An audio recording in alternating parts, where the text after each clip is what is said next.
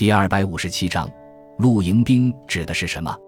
露营兵是清政府招募汉人组成的军队，因其旗帜为绿色，并以营为主要的基层编制，故名。